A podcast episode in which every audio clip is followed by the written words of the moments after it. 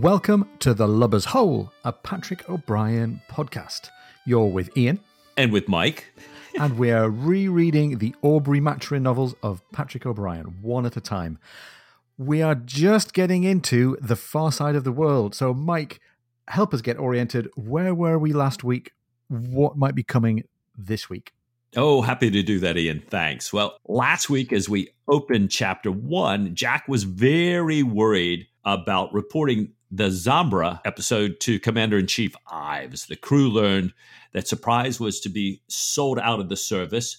The dinner that Jack had with Charles and Laura Fielding went well, as did his meeting once he got it with the Admiral, with Admiral Ives there, who's to be made a peer. Jack and Stephen were assigned to intercept the U.S. Navy Norfolk before she reached the Horn on the far side of the world. Pierce, she was off to disrupt British whaling. And Jack took 40 year old midshipman Hallam aboard the Surprise as we began to start to see the connections, what with this new mission and Hallam, between the book Far Side of the World and the movie Master and Commander Far Side of the World. Mm. So this week we're opening chapter two. Jack rushes to supply his ship for what could be a six month or more mission and gets underway. Um, Stephen and Martin balance their love of birdwatching with the demands of the service, and Stephen gets a new intelligence mission. The surprise gets some new officers and some unwanted crew members. Oh, great! So we've got uh, we've got a little bit of a changing of the scene here, I think, in terms of who's around and who's in the crew.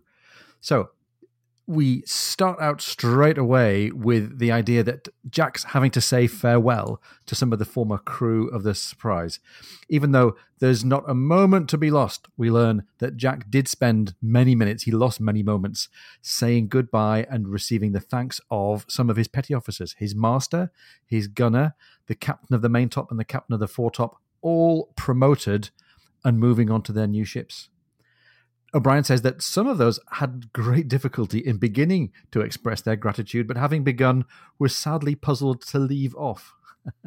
so I can just picture these guys coming in, taking off their caps, and really stumbling to say just how, how thankful they are that Jack's helped them on their careers like this. The Berwick had come in bringing honey and pullings and the Reverend Martin, um, of whom more in a minute and each of them's come over to pay their respects to Jack. So Jack's time is really being taken up with uh, with people showing up and paying their respects.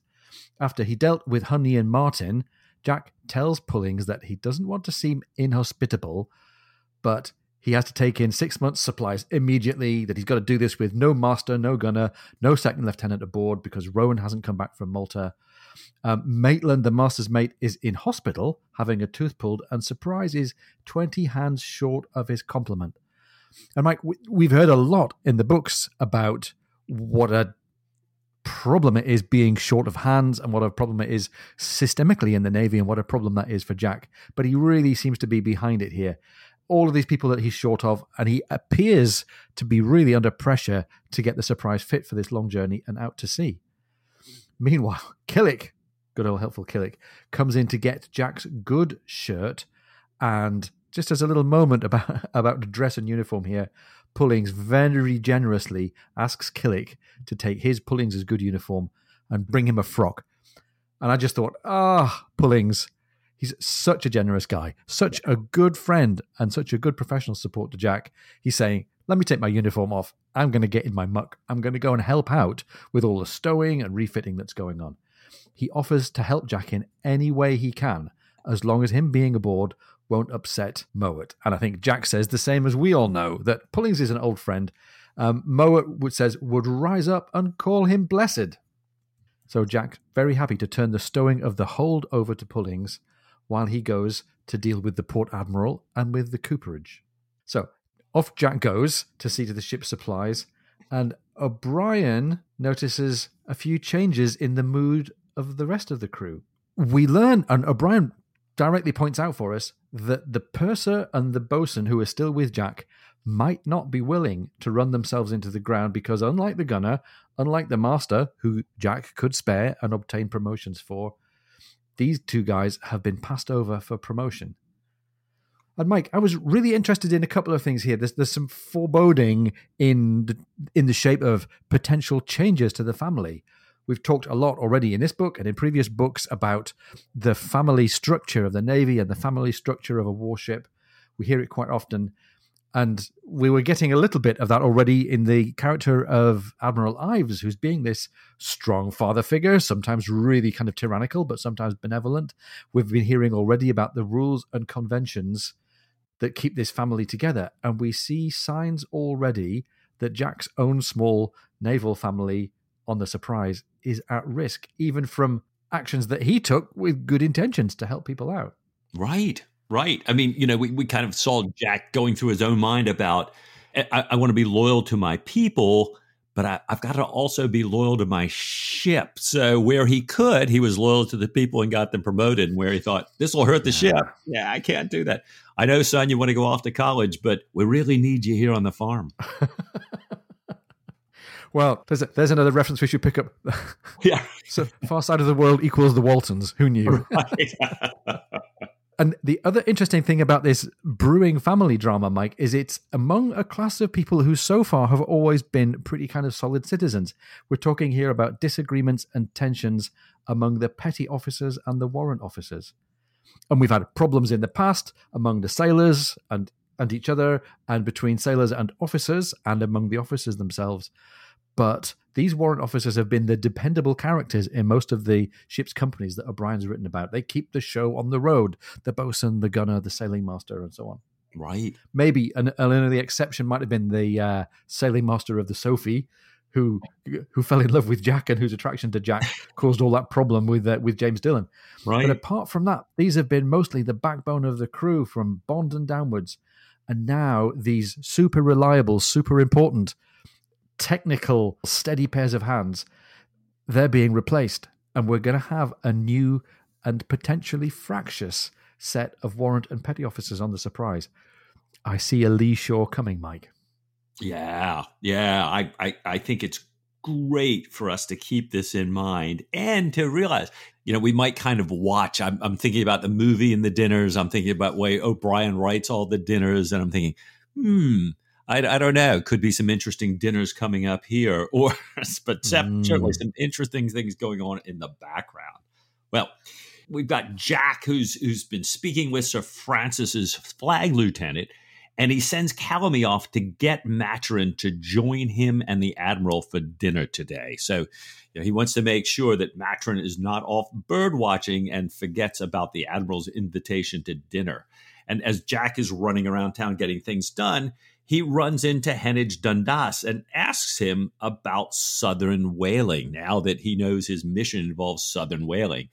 And, uh, yeah. you know, Dundas is, is very excited and says, "Oh my gosh, you know, I would lend you my Colnett book, but uh, I, I, I, I've given it to somebody else." And they go through this hilarious conversation where Jack is saying, you know, who's that? And Dundas is saying, I can't believe you don't know him. You don't know him? And Jack's saying, you know, well, if I did, I wouldn't be asking you now, wouldn't I? So, you know, Jack has no idea that who this is.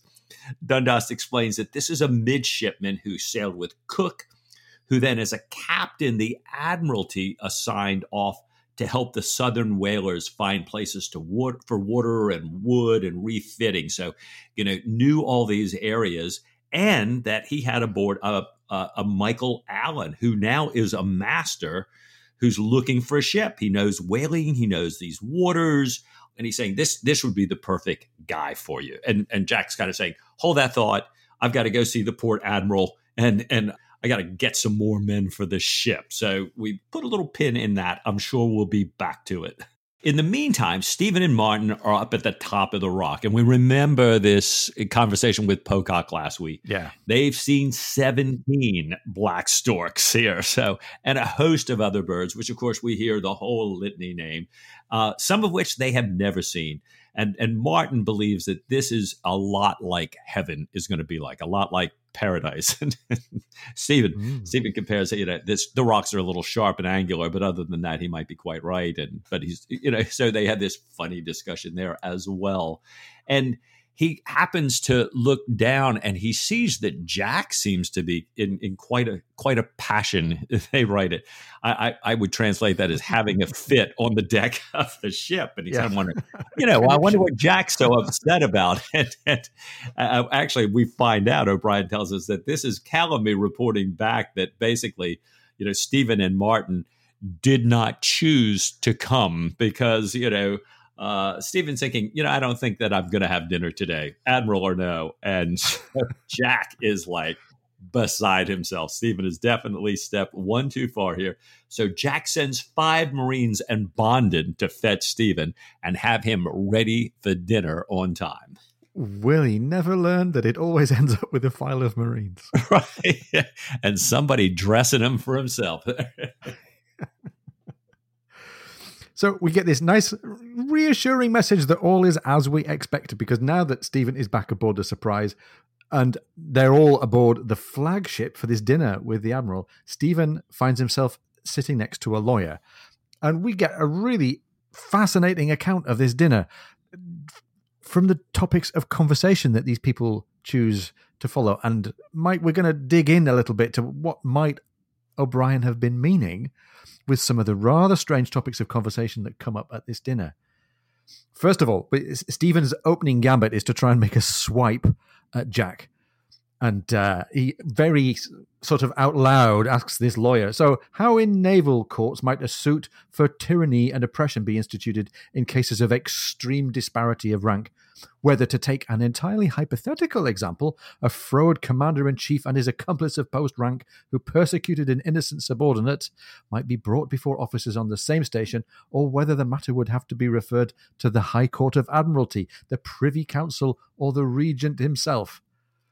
And I think Mike, he's he's feeling pretty confident that he can lay this right on the line, and it probably will count as banter, but it'll also count as a bit of a jibe back at Jack and it's a way of him and the lawyer kind of ganging up together on all the naval types. Stephen, in turn, drinks a toast with Dr. Harrington and realizes as he takes this glass of wine that he hasn't eaten all day. And this wine, this Sillery wine, is going down very well. And he remarks that it's delightful, but by no means innocent. Right. He felt the effect of the wine well before his glass was emptied, a very slight swimming in his head, the faint birth of a certain benignity, a willingness to be pleased with his company. Quo me rapis, he murmured. Sure, it destroys one's sense of free will. Jove made Hector bold and timid, timid and bold by turns, so there was no personal merit in his heroism, no shame in his running away from a misanthrope. Bacchus makes me sociable. Yet, on the other hand, thinks Stephen, I had already bowed and smiled, I had performed at least the motions of complacency, and how often have I not observed that the imitation begets the reality. There's a lot going on here, Mike, isn't there? It really is. You know, this Quo me rapis, our friend Horace, that we were back to a book or so ago, um, and and this is from his odes number three twenty five, the beginning verses here. Kind of where, O Bacchus, are you carrying me off to? So full, and and if you will, of your wine. So full of your wine. We'll kind of add that in. What's missing?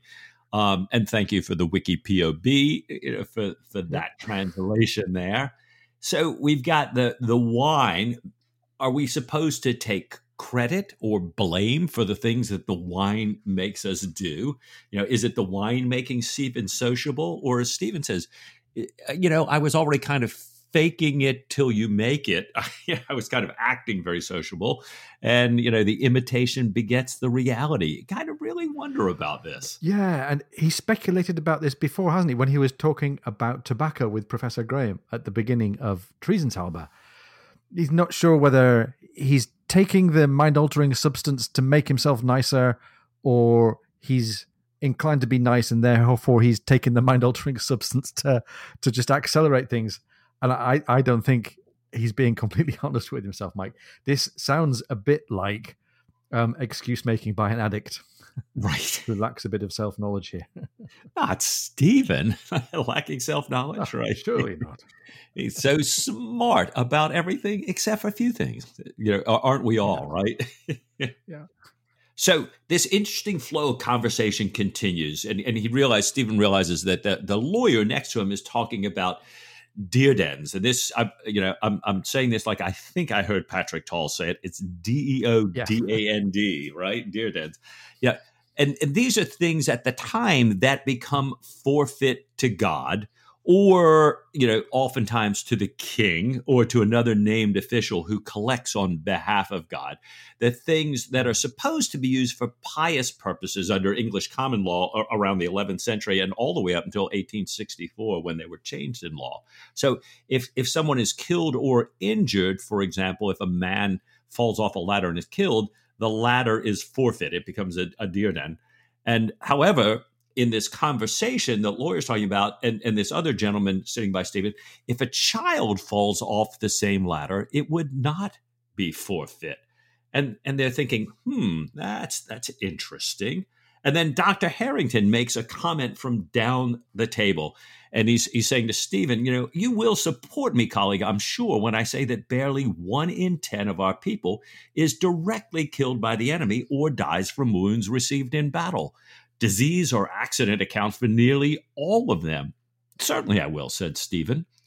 And perhaps it might be said, he continues, that these figures suggest the relative importance of the combatant and the non combatant officers. So you know, they're having having this conversation, and then you know somebody else, uh, this red faced marine, cries out, or perhaps it may be said that for every man the enemy kills, the medicos kill nine. so we know O'Brian does not merely drop stuff in. It, at least, you know, we we found yeah. so many times when this turns out to be important. You know, Stephen and Martin saw 17 black storks. Well, we had that conversation last time about black swans and black storks. Pocock thought they didn't exist at all. And there seems to be kind of this theme you know, about people seeing things here. Ian, what what do you think? Well, it's fascinating that we've got this. He's riffing on the theme of perspective. You know, what do people see and how do they understand it? Um, he's riffing on the idea that, um, that, that I think he's back to this idea of superstition as well that right. he's he's enjoyed talking about before.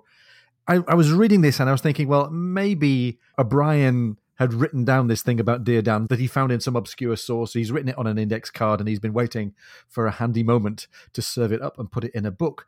But I'm sure it's more deliberate than that because so many other times he drops in allusions and little bits of obscure fact. Rules and superstitions and perceptions and customs all kind of swirling around. Again, we've had it before this idea that nothing is quite what it seems that nothing exists for a single plain purpose, but there are multiple obscure purposes behind everything. He's he's taking us very deep, I think. Yeah, I mean, I'm just remembering now too that part of this conversation was uh, the lawyer goes on to explain about the child not being forfeit. They said, well, back in the day, he said, back in the day of, as you say, popish superstition of superstitions, yeah. infants were thought to be incapable of sin, so they had no need of the uh, propitiatory masses that would be purchased with the deodand. So, like you say, it's it's like also things get started for a certain reason, but then we carry on doing them and lose the reason behind them. So yeah. it really you know, makes me wonder. Uh, let's pay attention. Let's figure out if we see some of this stuff playing out later in the book and where. And and you know, invite our listeners as well. Please chime in here you know, what does this rhinoceros mean, right?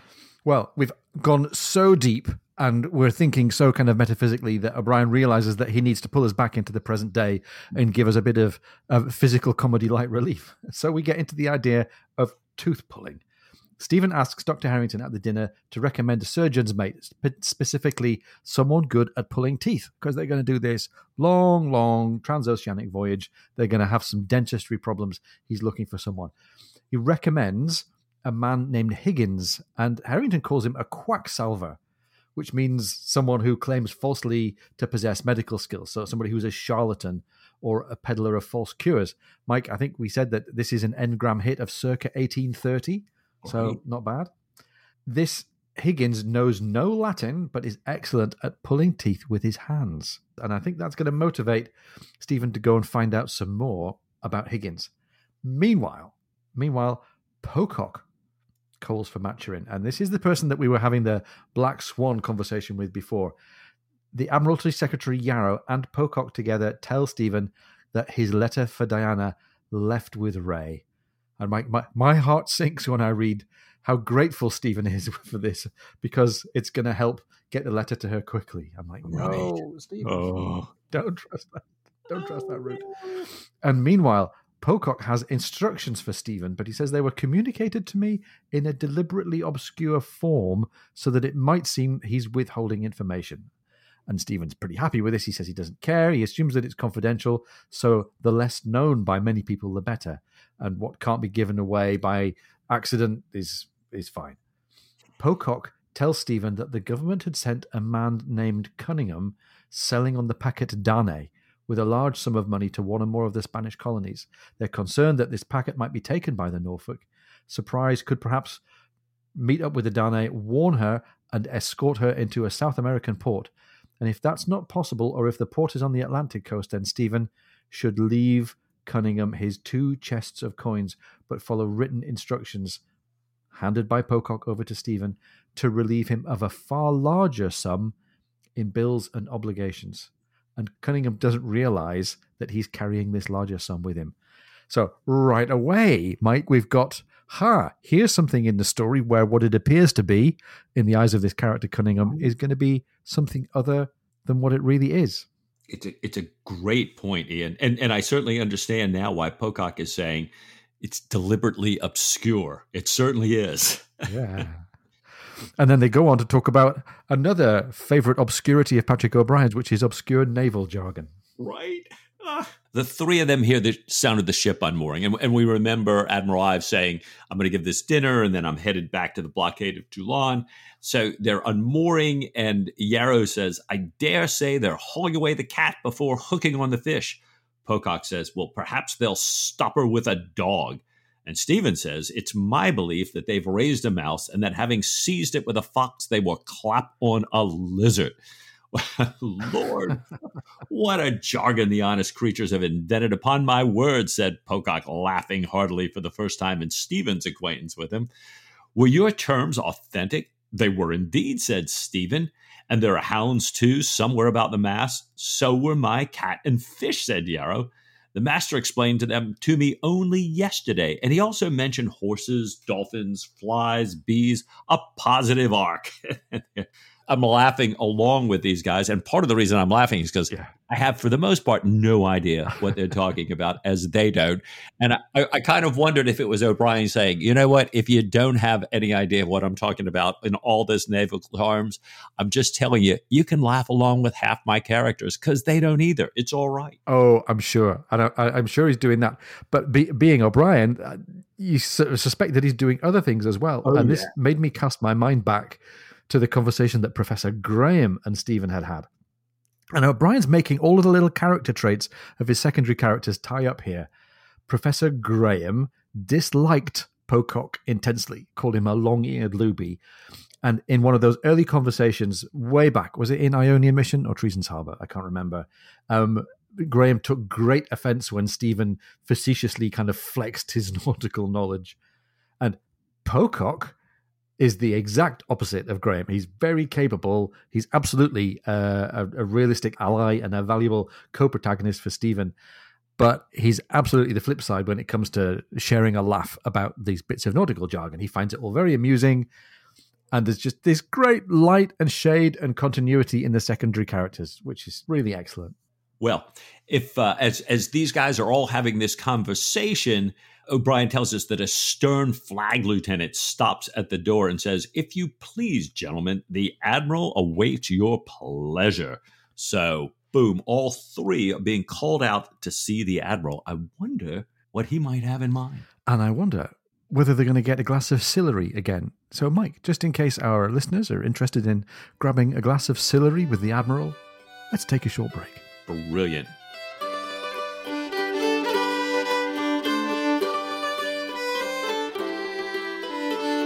We're glad to have you all aboard and would love your support at patreon.com forward slash lubbers hole. P A T R E O N dot com forward slash lubbers hole. Help us defray some of the expenses of making the lubbers hole and join us for some additional content.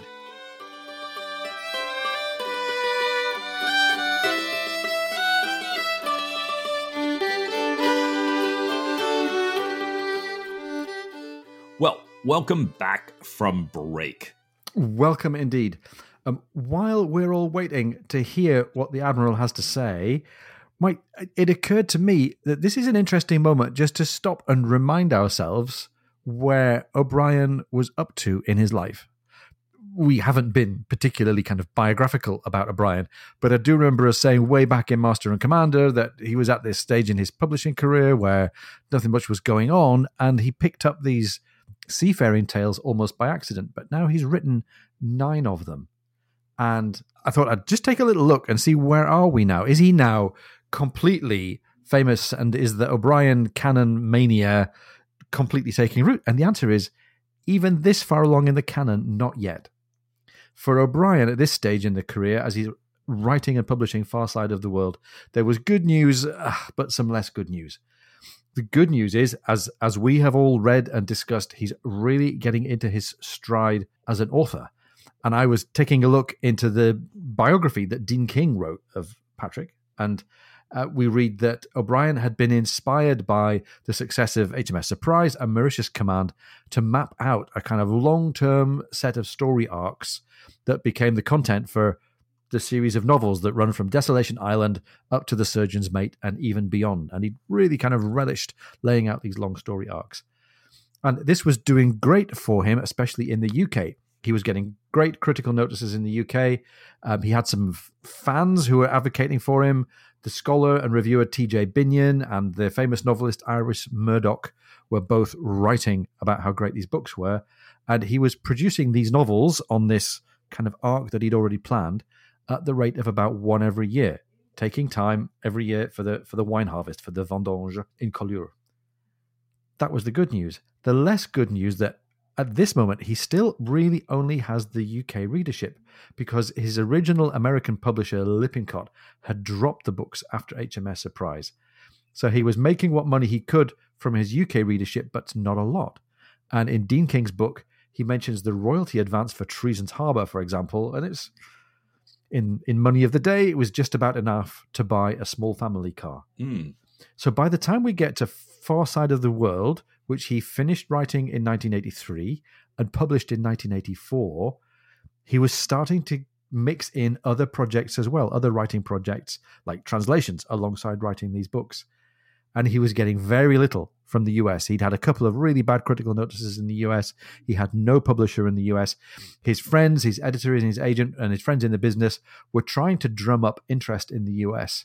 But even these many books into the canon, we're still not yet at the stage where he'd started to garner a big fan base. So, Mike, celebrity recommendations, TV show appearances, the Geoff Hunt cover art, all talk of movie rights is all still quite some way in the future. That's amazing. And I was really surprised when I, yeah, I, I went to check in on this. I'm thinking, he's really stuck with it. he's really stuck with it to produce so many books of still consistently high quality even though he's not yet hitting his stride as far as audience reach is concerned. Wow. And aren't we delighted that he did? Aren't we indeed? Aren't we indeed?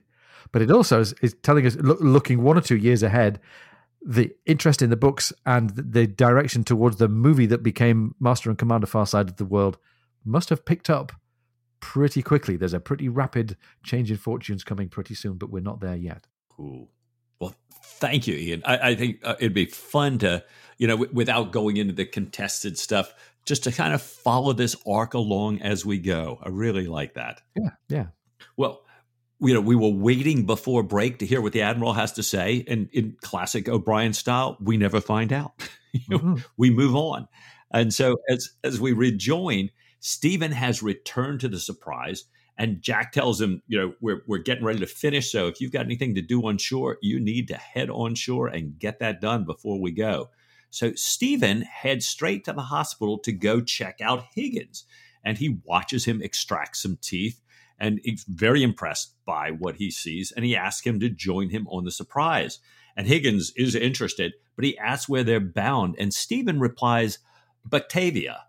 So Batavia, capital of the Dutch East Indies, so present day Jakarta, Indonesia. Yeah. And, and Higgins is a little worried about the yellow jack there. But he says, you know, he, he kind of really loved the chance to sail in a ship with such a famous prize taker. And we go into a little bit of, of sort of the Lucky Jack Aubrey tale. So uh, Brian does a nice job of kind of bringing readers back up to speed on how Lucky Jack became Lucky Jack and how in the present day his fortune may be gone, but he still has the nickname and kind of his fame extends with him. And O'Brian tells us that, that Higgins is not alone. There's a lot of people who want to go on this long frigate voyage with this chance for prize money, and and Jack has to fend off a lot of people who are trying to join. Not good, valid crew members, but you know, particularly like a lot of parents sort of saying, "Hey, Jack, take my kids, take my kids." You know, even with the ruse of of uh, you know this trip, which it turns out Stephen had made up even if people believe that, they still were sending them along. But Jack yeah. did, in his mind, he thought, you know, I've kind of asked a few of these captains to agree to take my son George on board, and now they're saying, you know, take theirs. So all of a sudden, Jack has four new youngsters for the trip. And while he and Stephen are in town buying strings and rosin and sheet music, you know, Jack tells Stephen, gosh, with all these youngsters, we're going to need a schoolmaster.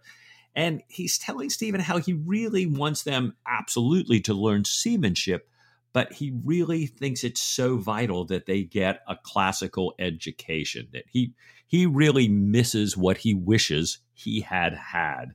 And Stephen, while you know, somewhat wondering you know, whether that's as, as important as as Jack makes it out to be, suggests that he ask the Reverend Martin and Jack loves this idea, even even though Parsons are considered unlucky. He thinks to himself, you know, all the hands know Martin. And, and then O'Brian writes, he may be holier than thou, and this is Jack speaking, but he never thrusts it down my throat, and I've never seen him drunk. I'd be happy to have his company to the far side of the world. Ah, and so we're getting this little drumbeat of the far side of the world, the far side of the world, the far side of the world.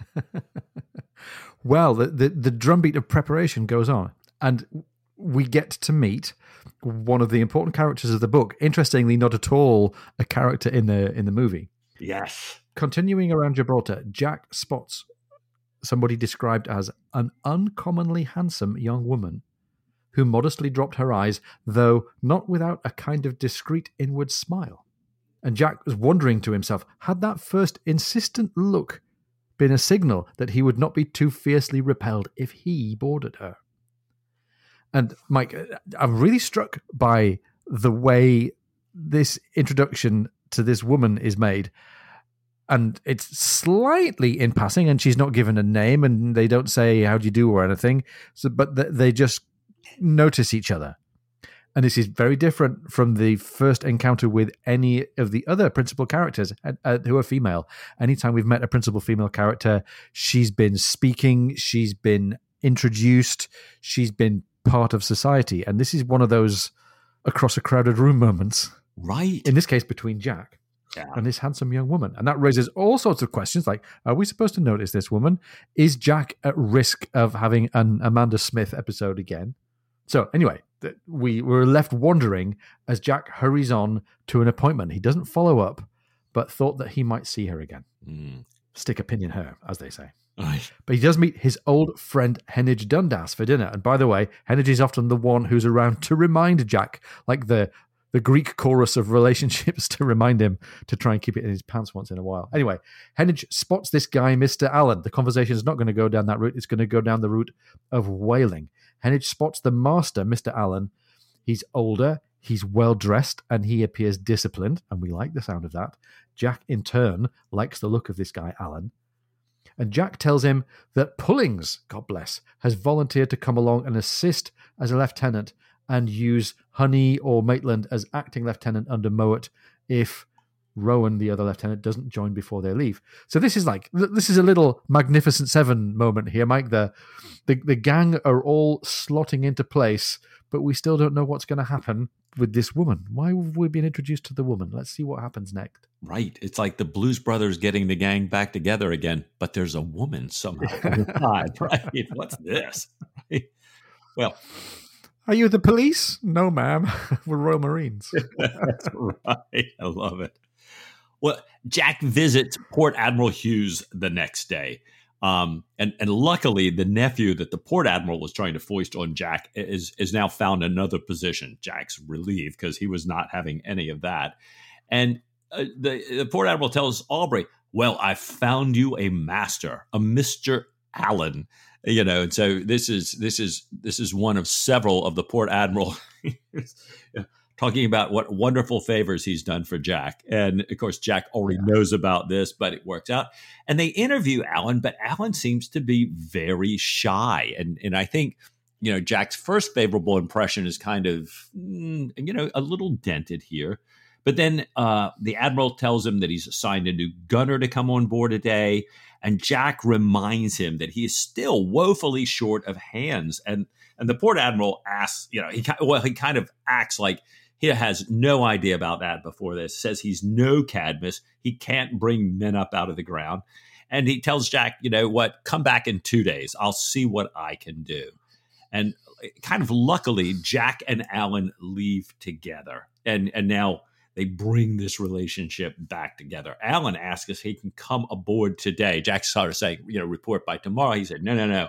I need to get on board right away. We got to make sure that hold is stowed correctly. I talked with your former master, Gill. I learned that nothing can be pressing on her forepeak. And Jack is loving all this. He's, you know, like, yeah, yeah. this is my kind of guy. Knows my surprise. He's taking his duty seriously. He's ready to lose not a minute here. And Allen, you know, before they part, asked Jack, "What's a Cadmus?" Uh, and so, you know, we heard the port admiral say, "You know, I'm no Cadmus here," and Jack sort of says, "Well." Why is to that, Mr. Allen? It might not be quite right for me to give you a definition in such a public place with ladies about. So Jack, who you know, of course, had no idea who Colnett was, uh, uh, you know, when until Dundas told him about it.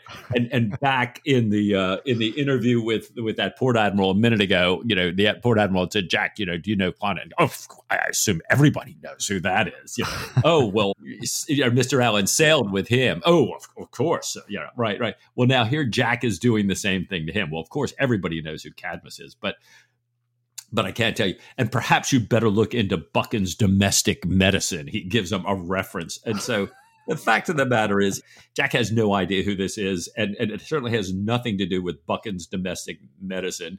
And, you know, he, he's sort of doing the same thing now to Allen that that had happened to him with the port admiral. It, it's just so funny the way this sets it up. So Jack is is pretending to make this up, and it was called to my attention, you know, somebody else that was reading this book that this is an old trick that Dickens would use when he was setting things up in, in his book, Our Mutual Friend. You know, there's this conversation, but tell me what this is. Well, I would love to tell you what that is, but that's my wife sitting across. We can't talk about that now. Uh, you know, so right, you know, the, the pretense of I, you know, I certainly know what it is. I can't believe you don't, and but we can't talk about it in front of women here. But turns out Cadmus was this hero from Greek mythology who could sow, you know, he, he sowed dragon's teeth and raised up an army of soldiers. So no Cadmus was an easy classical reference to mythology not something to do with medical matters that shy women's ears should not hear. But still a closed book for our Jack Aubrey. Absolutely. Uh, having navigated past his own slight ignorance of what a cadmus is, Jack gets back to the ship. And coming there, he's met with multiple problems about taking in supplies. He's working really fast, losing not a minute, trying to get ready for sea. And as all this is going on, he learns that the new gunner, Mr. Horner, who served under Sir Philip and, in quotes, has all the right notions about gunnery, has come aboard. Um, Jack also sees the carpenter's wife, Mrs. Lamb, come aboard, accompanied by this handsome young woman that Jack had exchanged glances with in town. Ooh. And we learn that this handsome woman is Mrs. Horner. She's the new gunner's wife. Now, Jack's a bit disconcerted that she's sailing with them. He realizes, of course, that it's perfectly in accordance with the customs of the service. she's going to be looking after the little ones. She's going to be looking after the youngsters, the uh, the, the, the volunteers, the boys who are aboard ship as uh, as very very junior midshipmen.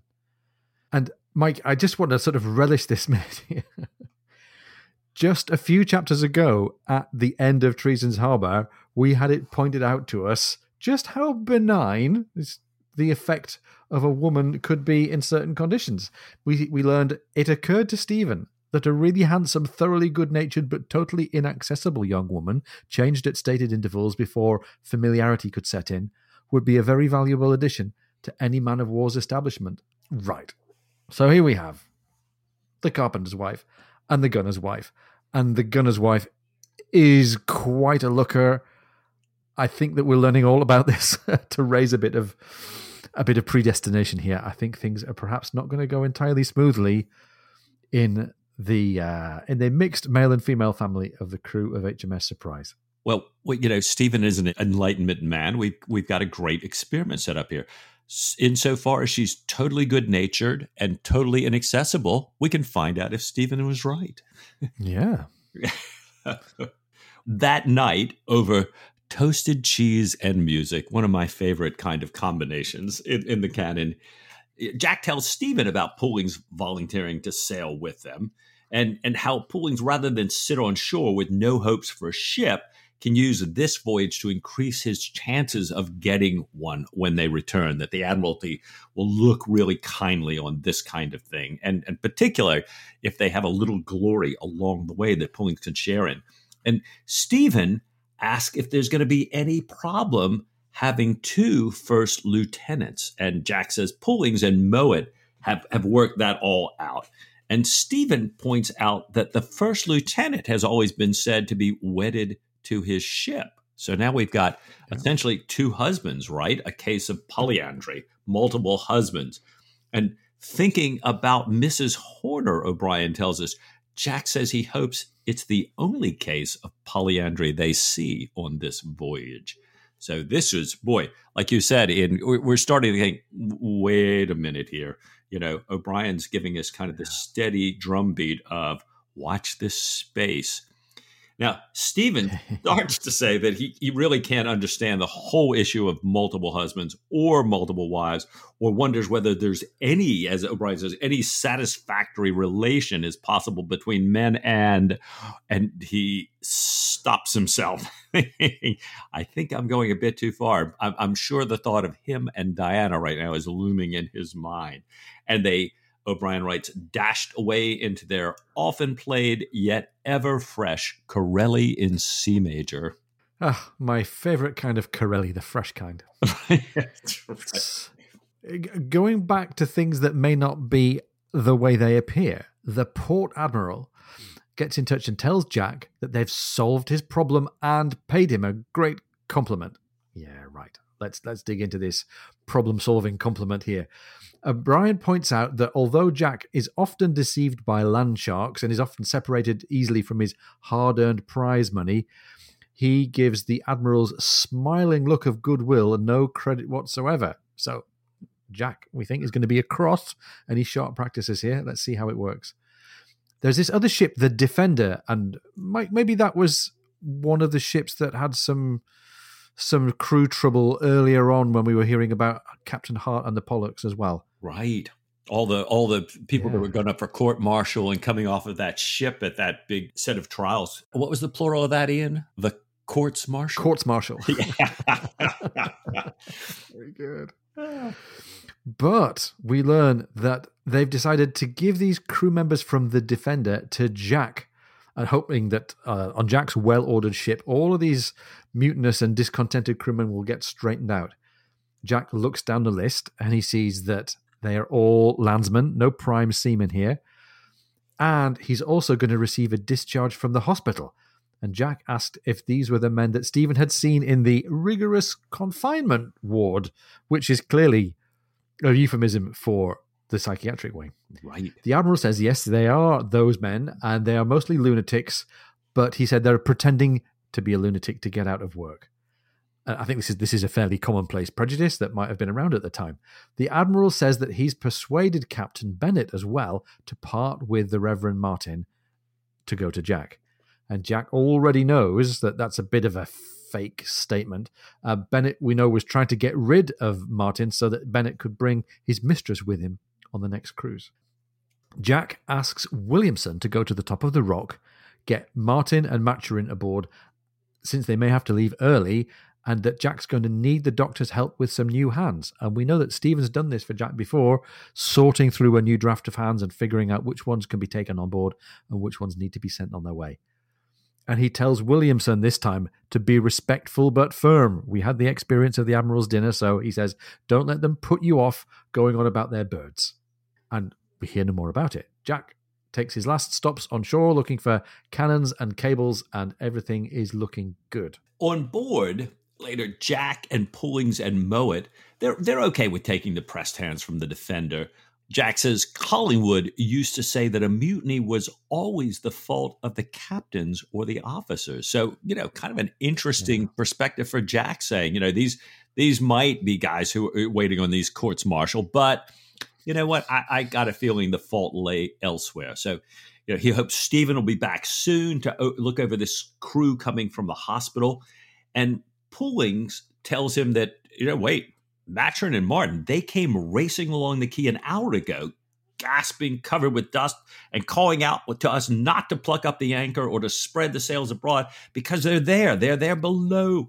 Now, he says, lying in their hammocks or the orlop, drinking white wine and seltzer water, it seems they did not quite understand your message. So instead of you know telling them to to please hurry and get aboard, apparently Williamson went up there and said they're leaving. They're gonna you're, you're gonna miss the cruise. So he he sounds like he was a bit smarter. Than, I love this.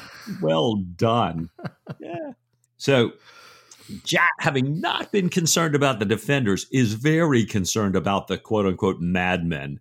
And Pulling says he's heard of some of these madmen who are so clever they pretend to be sane so they can sneak into the magazine and blow up the ship.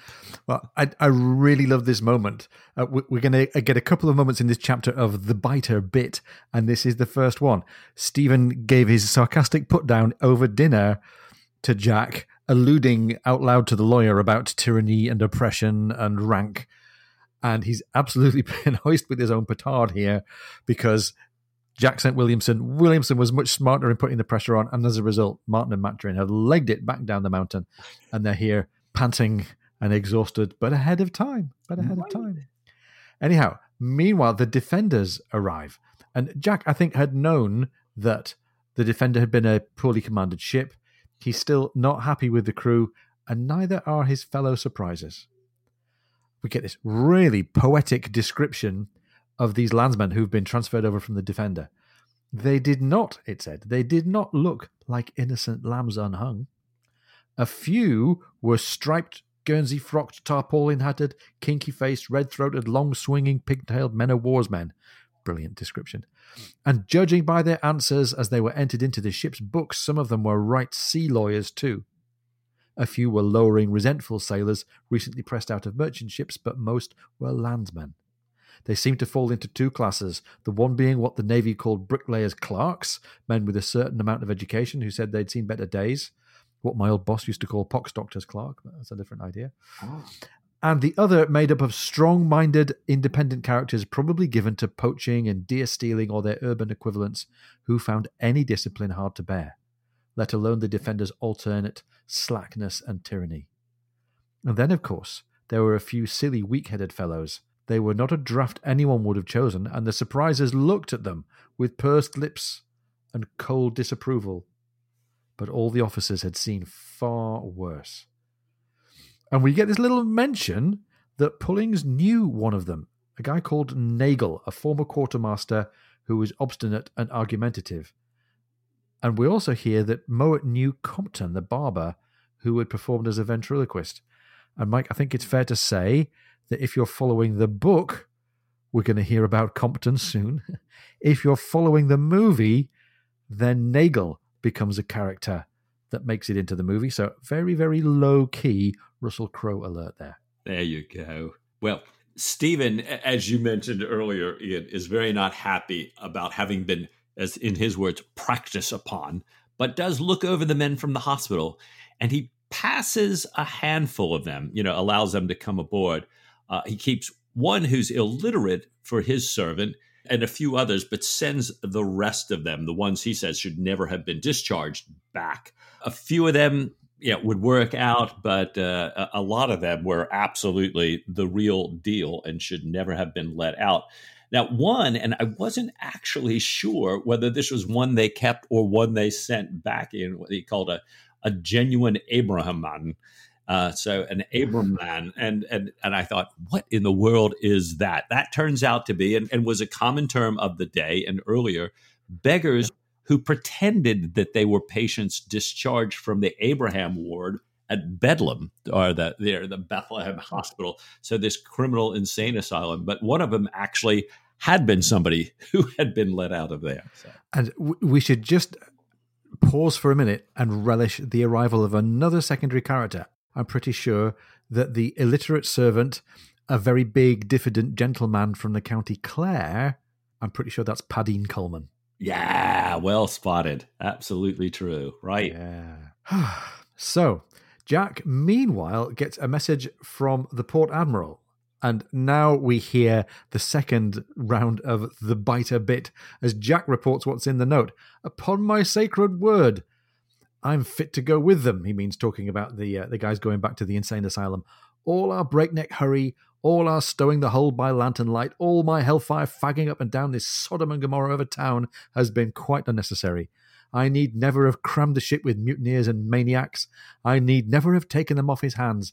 The Norfolk has been detained a month in port. We had all the time in the world, and that wicked old hound knew it days ago. Ooh. Ah.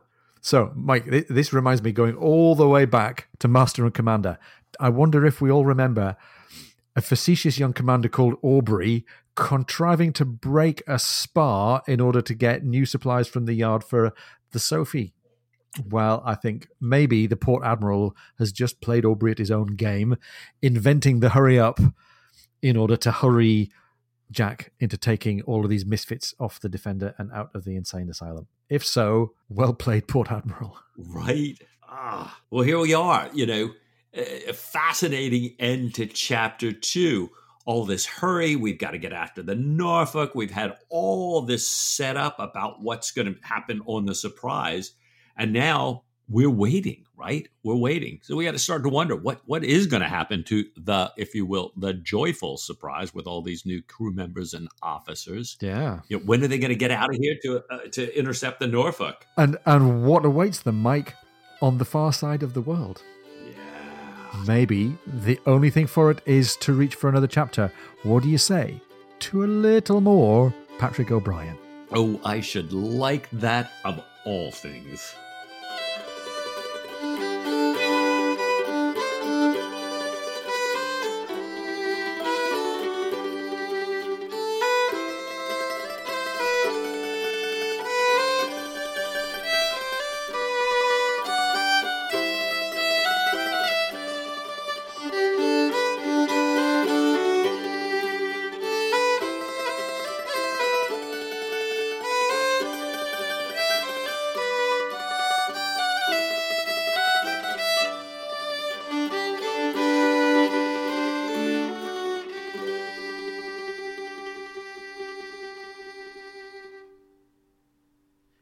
With Ian. and with Mosey.